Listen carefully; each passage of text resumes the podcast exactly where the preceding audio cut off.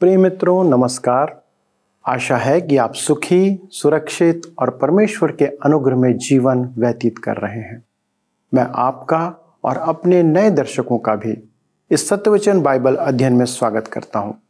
हम इन दिनों परमेश्वर के वचन बाइबल की नए नियम की पुस्तक कुलुसियों की पत्री से अध्ययन कर रहे हैं और आज हम तीसरे अध्याय के छठवें पद से अपना अध्ययन आरंभ करेंगे।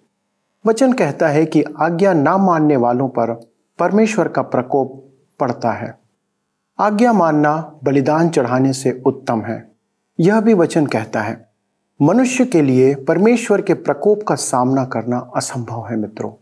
तो यदि हम अनाज्ञाकारी बने रहते हैं तो हमें परमेश्वर के प्रकोप का सामना करना होगा, जो कि एक असंभव कार्य है। परमेश्वर की आज्ञा मनुष्यों को इसलिए दी गई कि मनुष्य परमेश्वर के प्रकोप से बच सके। हमारे सामने यह विकल्प नहीं, पर आवश्यक है। क्या आपने कभी विचार किया कि परमेश्वर का प्रकोप कैसा हो सकता है? दोस्तों, यह हमारी कल्पना से भी बाहर है।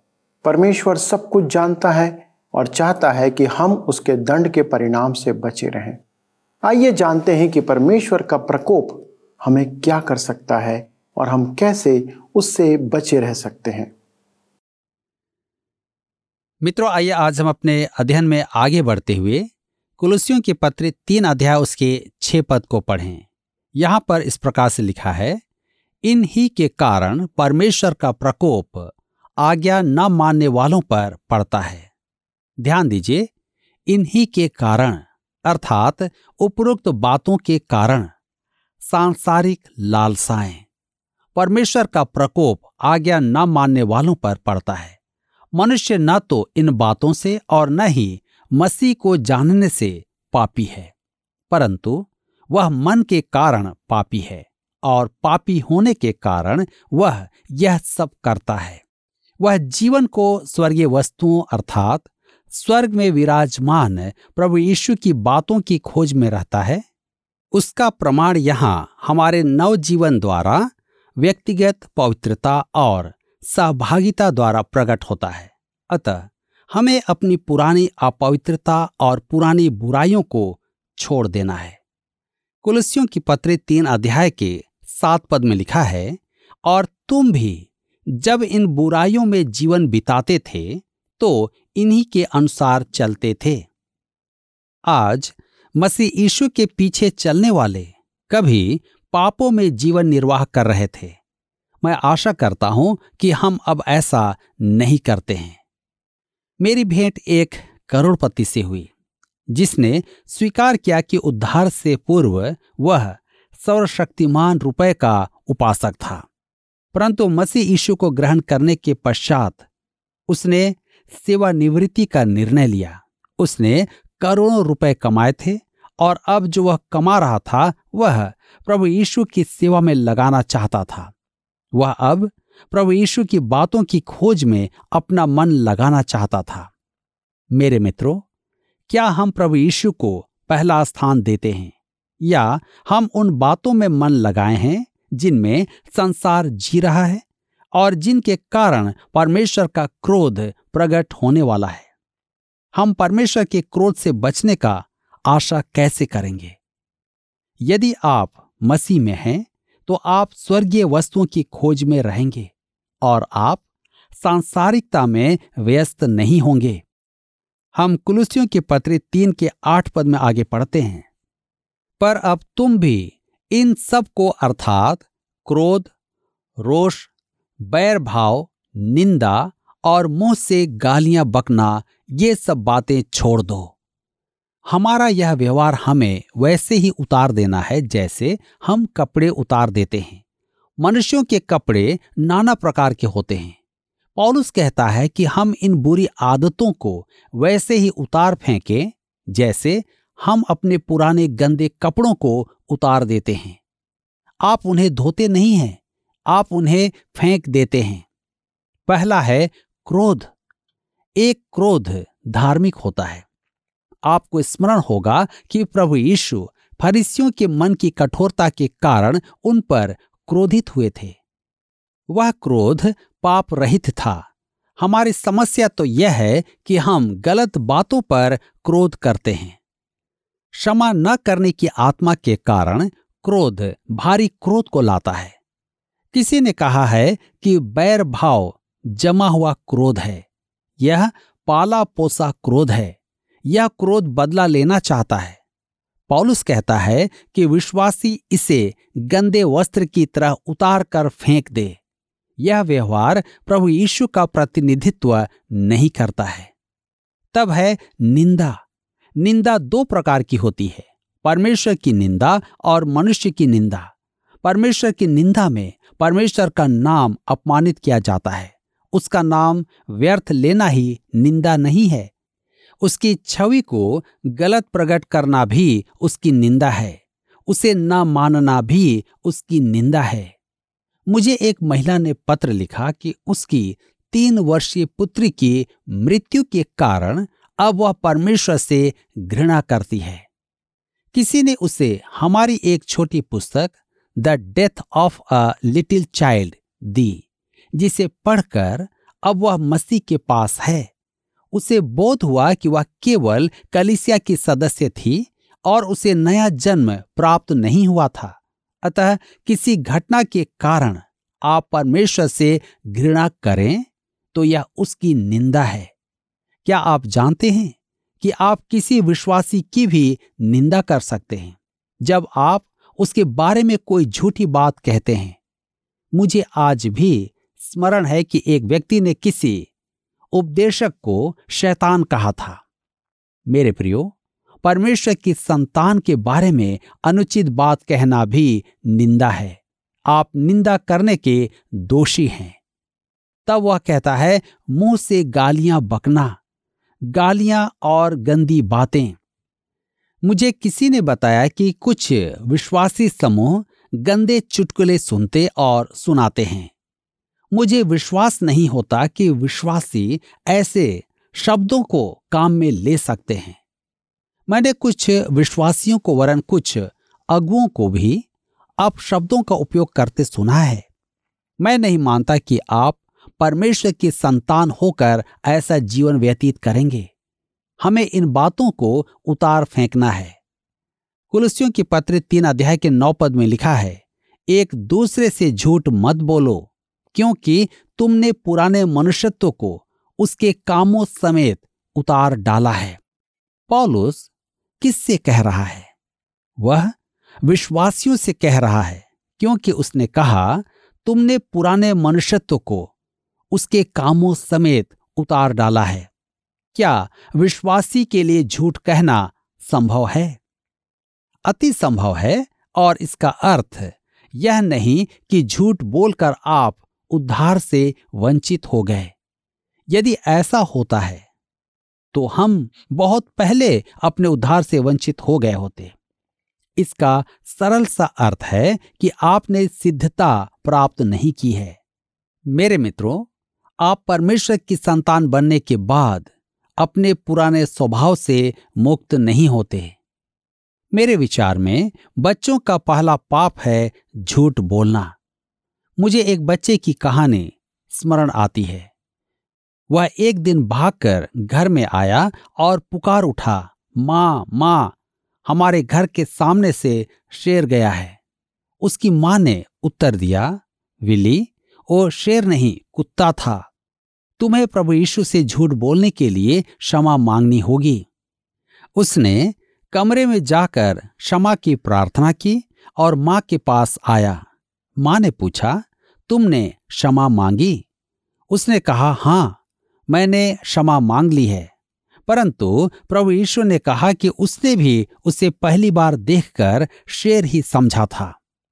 झूठ हम में गहरी जड़ पकड़े हुए है और अनेक विश्वासी उसमें जी खोलकर आनंद लेते हैं। कुरुसियों के पत्र तीन के दस में लिखा है, और नए मनुष्यत्व को पहन लिया है। जो अपने सृजनहार के स्वरूप के अनुसार ज्ञान प्राप्त करने के लिए नया बनता जाता है। ध्यान दीजिए, नए मनुष्यत्व को पहन लिया है। पुराने वस्त्र उतार देना ही पर्याप्त नहीं है। आपको नए वस्त्र भी पहनने होंगे। प्रकृति को खाली स्थान अच्छा नहीं लगता है। आपको पवित्र आत्मा की सामर्थ्य में नया मनुष्यत्व धारण करना होगा। मेरे मित्रों, हमारे पुराने स्वभाव ने वर्षों हम पर राज किया है और हमने कुछ अभ्यास आत्मसात कर लिए हैं। यही कारण है कि वस्त्र यहाँ एक प्रभावी शब्द है। हमने अपने कहने और करने को एक ढांचे में डाल लिया है, जो एक निश्चित रूप में प्रतिक्रिया दिखाता है। यदि मेरा हाथ आग का स्पर्श कर रहा है तो मेरी प्रेरक तंत्रिका तुरंत मस्तिष्क को संदेश देगी कि हाथ जल रहा है और मस्तिष्क संदेश भेजेगा, हाथ हटा। यह बहुत तेज प्रक्रिया है। इसी प्रकार हमारी आदतें होती हैं। मनोविज्ञान के अनुसार हम पुरानी आदतों को त्याग कर नई आदत डाल सकते हैं। परंतु विश्वासी के लिए यह और भी अधिक सत्य है, क्योंकि उसमें पवित्र आत्मा का सामर्थ्य कार्य करता है। हमें नया मनुष्यत्व पहनना है। लिखा है, अपने सृजनहार के स्वरूप के अनुसार ज्ञान प्राप्त करने के लिए नया बनता जाता है। आपको नए मनुष्यत्व अर्थात प्रभु यीशु को पहनना है। इस प्रकार कलिसिया प्रभु यीशु को इस संसार पर प्रकट कर पाएगी। हम कुलसियों की पत्र तीन अध्याय उसके ग्यारह पद में आगे पढ़ते हैं। यहाँ पर लिखा है, उसमें न तो यूनानी रहा, न यहूदी, न खतना न खतना रहित, न जंगली, न स्कूति, न दास और न स्वतंत्र, केवल मसीह सब कुछ और सब में है। ध्यान दीजिए, लिखा है, न तो यूनानी रहा, न यहूदी। विश्वासियों की देह अर्थात कलिसिया में यूनानी और यहूदी सब एक हैं। पॉलुस के युग में यह एक बड़ा अंतर था। न खतना न खतना रहित, यह भी एक धार्मिक विभाजन था। न जंगली, न स्कूती, वे जो यूनानी नहीं थे, उन्हें जंगली कहा जाता था। स्कूती सबसे पिछड़े हुए बर्बर जाति थी। स्कूतियाँ काले सागर के उत्तर का क्षेत्र था। वहाँ के निवासी उस युग में सबसे अधिक असभ्य माने जाते थे। वे अपने बैरी के कंकाल में खून पीते थे। पॉलुस के युग में इसमें से भी कुछ लोग मसीह को ग्रहण कर चुके थे। सुसमाचार ने बहुत दूर तक अद्भुत काम किए थे। वे भी कुलसे की कलिसिया में थे। लिखा है, केवल मसीह सब कुछ और सब में है। इससे अधिक आश्चर्य की बात और क्या हो सकती है? यह वर्णन से परे है। मसीह सबको एक करने वाला, उत्प्रेरक है। उत्प्रेरक परस्पर विरोधी तत्वों को एक करता है। मसीह यही करता है। हम सब उसमें एक हैं। स्मरण रखें कि हम कुलसे की पत्री के व्यवहारिक भाग में हैं।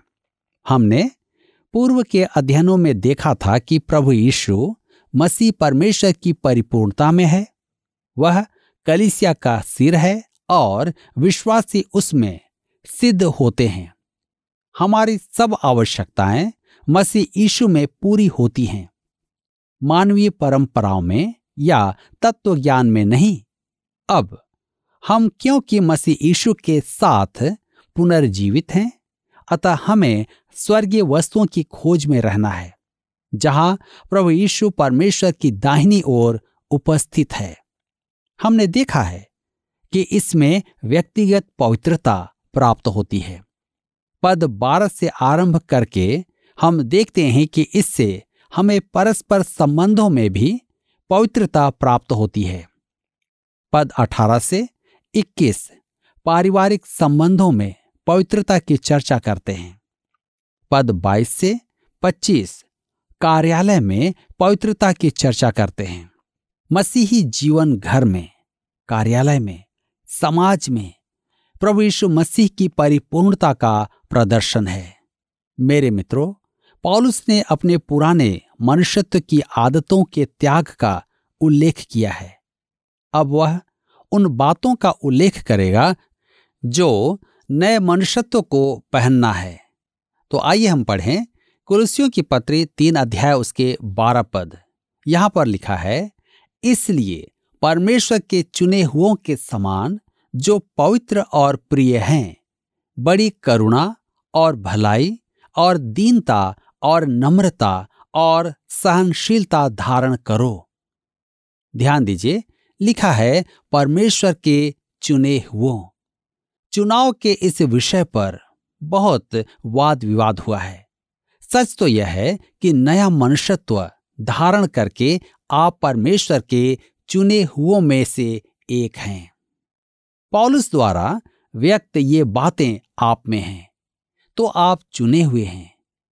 मैं इस पर विवाद नहीं करूँगा, परंतु आप निश्चय ही चुने हुए हैं। परमेश्वर के चुने हुए प्रभु यीशु की धार्मिकता धारण किए हुए होते हैं। पॉलुस यहाँ जिन गुणों का उल्लेख कर रहा है, वे आत्मा के फल हैं। हम अपने आप इन्हें जीवन में उत्पन्न नहीं कर सकते हैं। जिस समय हम प्रभु यीशु में अपना अद्भुत स्थान और अपनी ऊँची बुलाहट पर ध्यान करते हैं तो हमें समझ में आ जाना चाहिए कि हम असमर्थ हैं। हम इन गुणों को प्रकट करने में असशक्त हैं। हम श्रेष्ठ गीत की वधु के समान है। उसे शांति का चुंबन दिया गया था। परमेश्वर के साथ शांति स्थापित की गई है। उसने हमें चूम कर कहा है कि हमारे पाप मसीह में क्षमा किए गए हैं। यह कैसी अद्भुत बात है। मेरे मित्रों, परमेश्वर की संतान होने के बाद भी हम पाप करते हैं। आपको उड़ापुत्र की कहानी स्मरण होगी।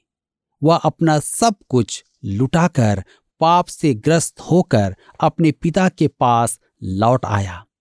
पिता ने उसे दूर ही से देखा और भागकर उसे गले से लगाया। उसे चूमा। यही तो क्षमा का चुंबन है, जो परमेश्वर अपनी संतान को देता है। हम श्रेष्ठ गीत की वधु के समान हैं, जो कहती है, मुझे खींच ले।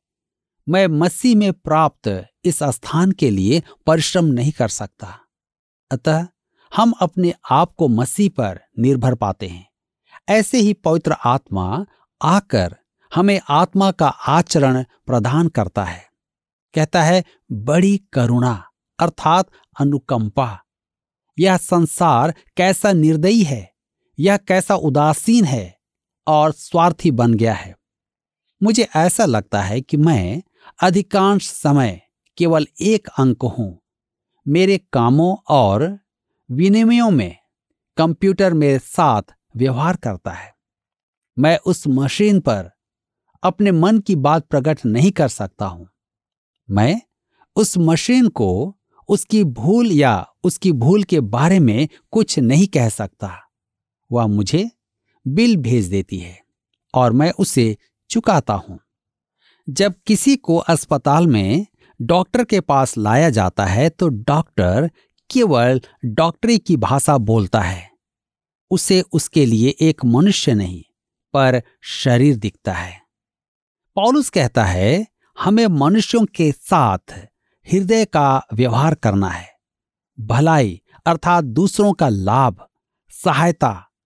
इस भलाई में दया का अभिप्राय है, सज्जनता का अभिप्राय है। पौलुस के कहने का अर्थ है यही है, दीनता। मैं बार बार कह चुका हूँ कि दीनता दुर्बलता नहीं है। यहाँ ध्यान रखें, दीनता से पौलुस का अभिप्राय है मन की दीनता।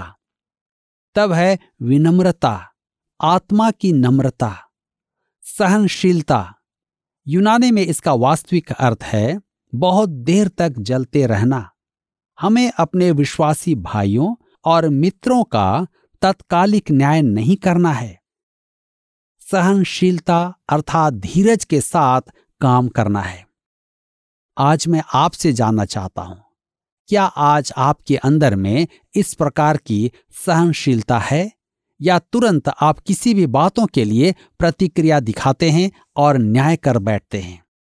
मेरे प्रियो परमेश्वर का वचन हमें यही कहता है कि हम अपने जीवन में इन सारी बातों को देखें कि क्या हमारे जीवन में परमेश्वर का आत्मा काम कर रहा है। यदि नहीं तो आज अवश्य ही इन वचनों पर चिंतन करें। परमेश्वर आप सबको इस वचन के द्वारा आशीष दे। दोस्तों, आज फिर हमने देखा कि परमेश्वर का वचन हमें नए मनुष्यत्व को पहन लेने के लिए कहता है। यह नया मनुष्य वह है जो मसीह यीशु के साथ मारे जाने के बाद उत्पन्न होता है। हमें मसीह में एक नया जन्म प्राप्त होता है, तब जब हम उसे अपना उद्धारकर्ता के रूप में ग्रहण करते हैं। अब एक विश्वासी के लिए आवश्यक है कि वह उस नए मनुष्य के स्वभाव में बढ़ता जाए। पर प्रश्न यह है कि यह नया मनुष्य कैसा होता है और कौन है? किसके समान है? बहुत से लोग इस नए मनुष्य को जान और समझ नहीं पाते हैं। और जब तक हम जानेंगे नहीं, पहचानेंगे नहीं, हम कैसे उसके समान बन सकते हैं? दोस्तों, यह नया मनुष्य और कोई नहीं, स्वयं यीशु मसीह ही है। आपको और मुझको यीशु के स्वभाव और समानता में बढ़ते जाना है। प्रियो, आप मसीह यीशु के स्वभाव को बाइबल में पढ़ सकते हैं। हमारा यह कार्यक्रम भी इसीलिए है कि हम मसीह यीशु को पहचाने और उसके स्वरूप में बढ़ते जाएँ। आपका और मेरा लक्ष्य मसीह के समान बनना है। पत्रस अपनी पहली पत्री में दूसरे अध्याय में लिखता है कि मसीह ने दुख उठाकर हमें एक आदर्श दे दिया। न तो उसने पाप किया और न ही उसके मुँह से छल की कोई बात निकली। वह गाली सुनकर गाली नहीं देता था और दुख उठाकर किसी को भी धमकी नहीं देता था। यह है मसीह का स्वभाव, जो हमें अपनाना है। उसके समान बनना हमारा लक्ष्य होना चाहिए। संसार में आपके जीवन के अंदर लोगों को मसीह यीशु दिखना चाहिए, क्योंकि आप मसीह की जीवित पत्री हैं। क्या आप मसीह के समान बन रहे हैं? क्या आप उसकी समानता में बदल रहे हैं? क्या आपके अंदर मसीह दिखाई देता है? क्या आपके आसपास के लोग, आपके परिवार के लोग आपके अंदर परिवर्तन देख पा रहे हैं? यदि नहीं तो हमें आज से बदलना आरंभ करना होगा। मसीह के स्वभाव में, मसीह की समानता में। आइए प्रार्थना करें कि हम परमेश्वर के पुत्र, मसीह यीशु की समानता में बदलते जाएँ। आइए प्रार्थना करें।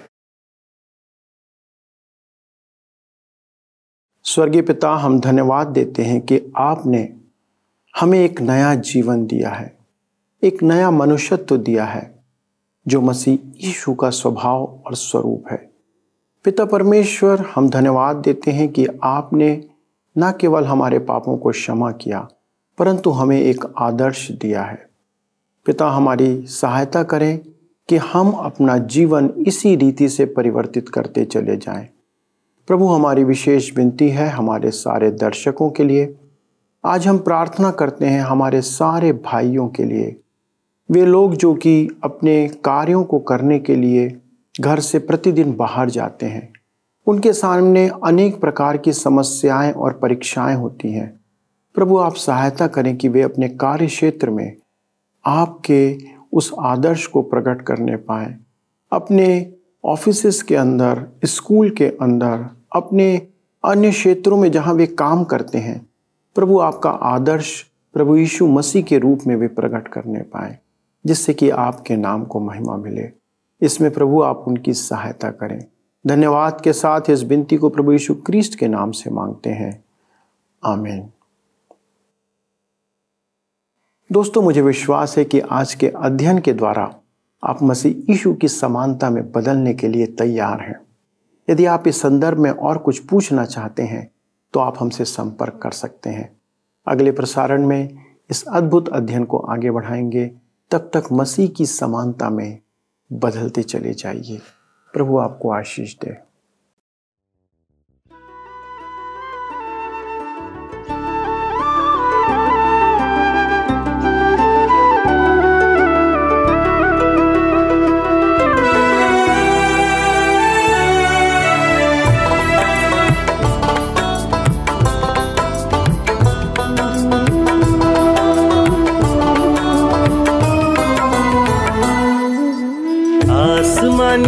खुशी से भर दे मुझको। आसमानी खुशी से भर दे मुझको। जीत नया दिल मेला। गीत नया दिल मेला।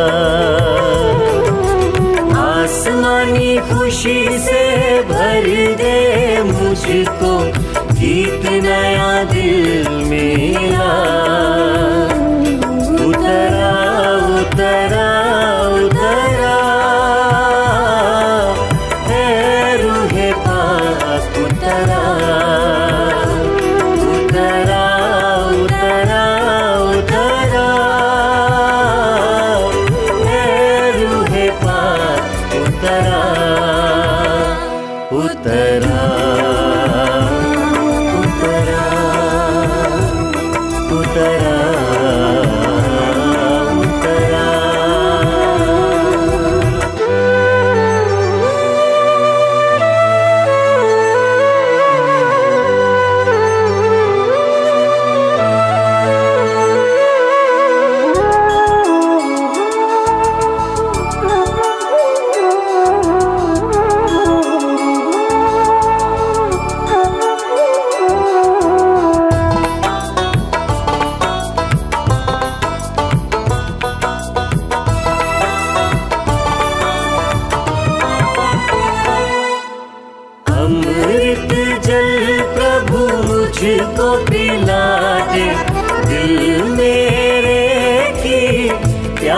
बुझा दे, चश्मा बनके उछला। चश्मा बनके उछला। अमृत जल प्रभु मुझको पिला दे, चश्मा बनके उछला।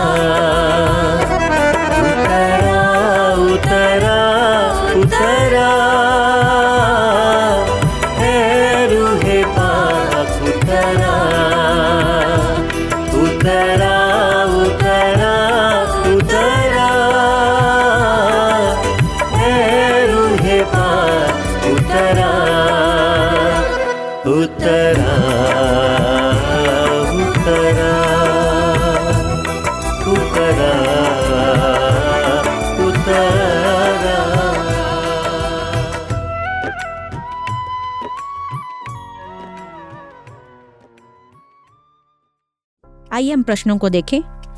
पिछले प्रश्न का उत्तर है ए पवित्रता। मसीह में एक पुनर्जीवित विश्वासी की सत्यता, मसीह के साथ व्यक्तिगत सहभागिता और पवित्रता में प्रकट होती है। आज के अध्ययन पर आधारित प्रश्न है नया मनुष्यत्व जो एक विश्वासी को धारण करने को दिया जाता है, वह क्या है? ए, पवित्रता, बी, सभ्यता, सी, आचरण, डी, यीशु मसीह। मित्रों, इस प्रश्न का उत्तर हमें कल सुबह छह बजे से पहले विकल्प ए, बी, सी या डी के साथ, अपना नाम, पता, स्थान के साथ 9651433397 पर एसएमएस या व्हाट्सएप करें। सभी विजेताओं को विशेष पुरस्कार प्रदान किए जाएँगे। धन्यवाद। क्या आपको यह कार्यक्रम पसंद आया? अभी हमें एक मिस कॉल करें और आप अगले विजेता हो सकते हैं।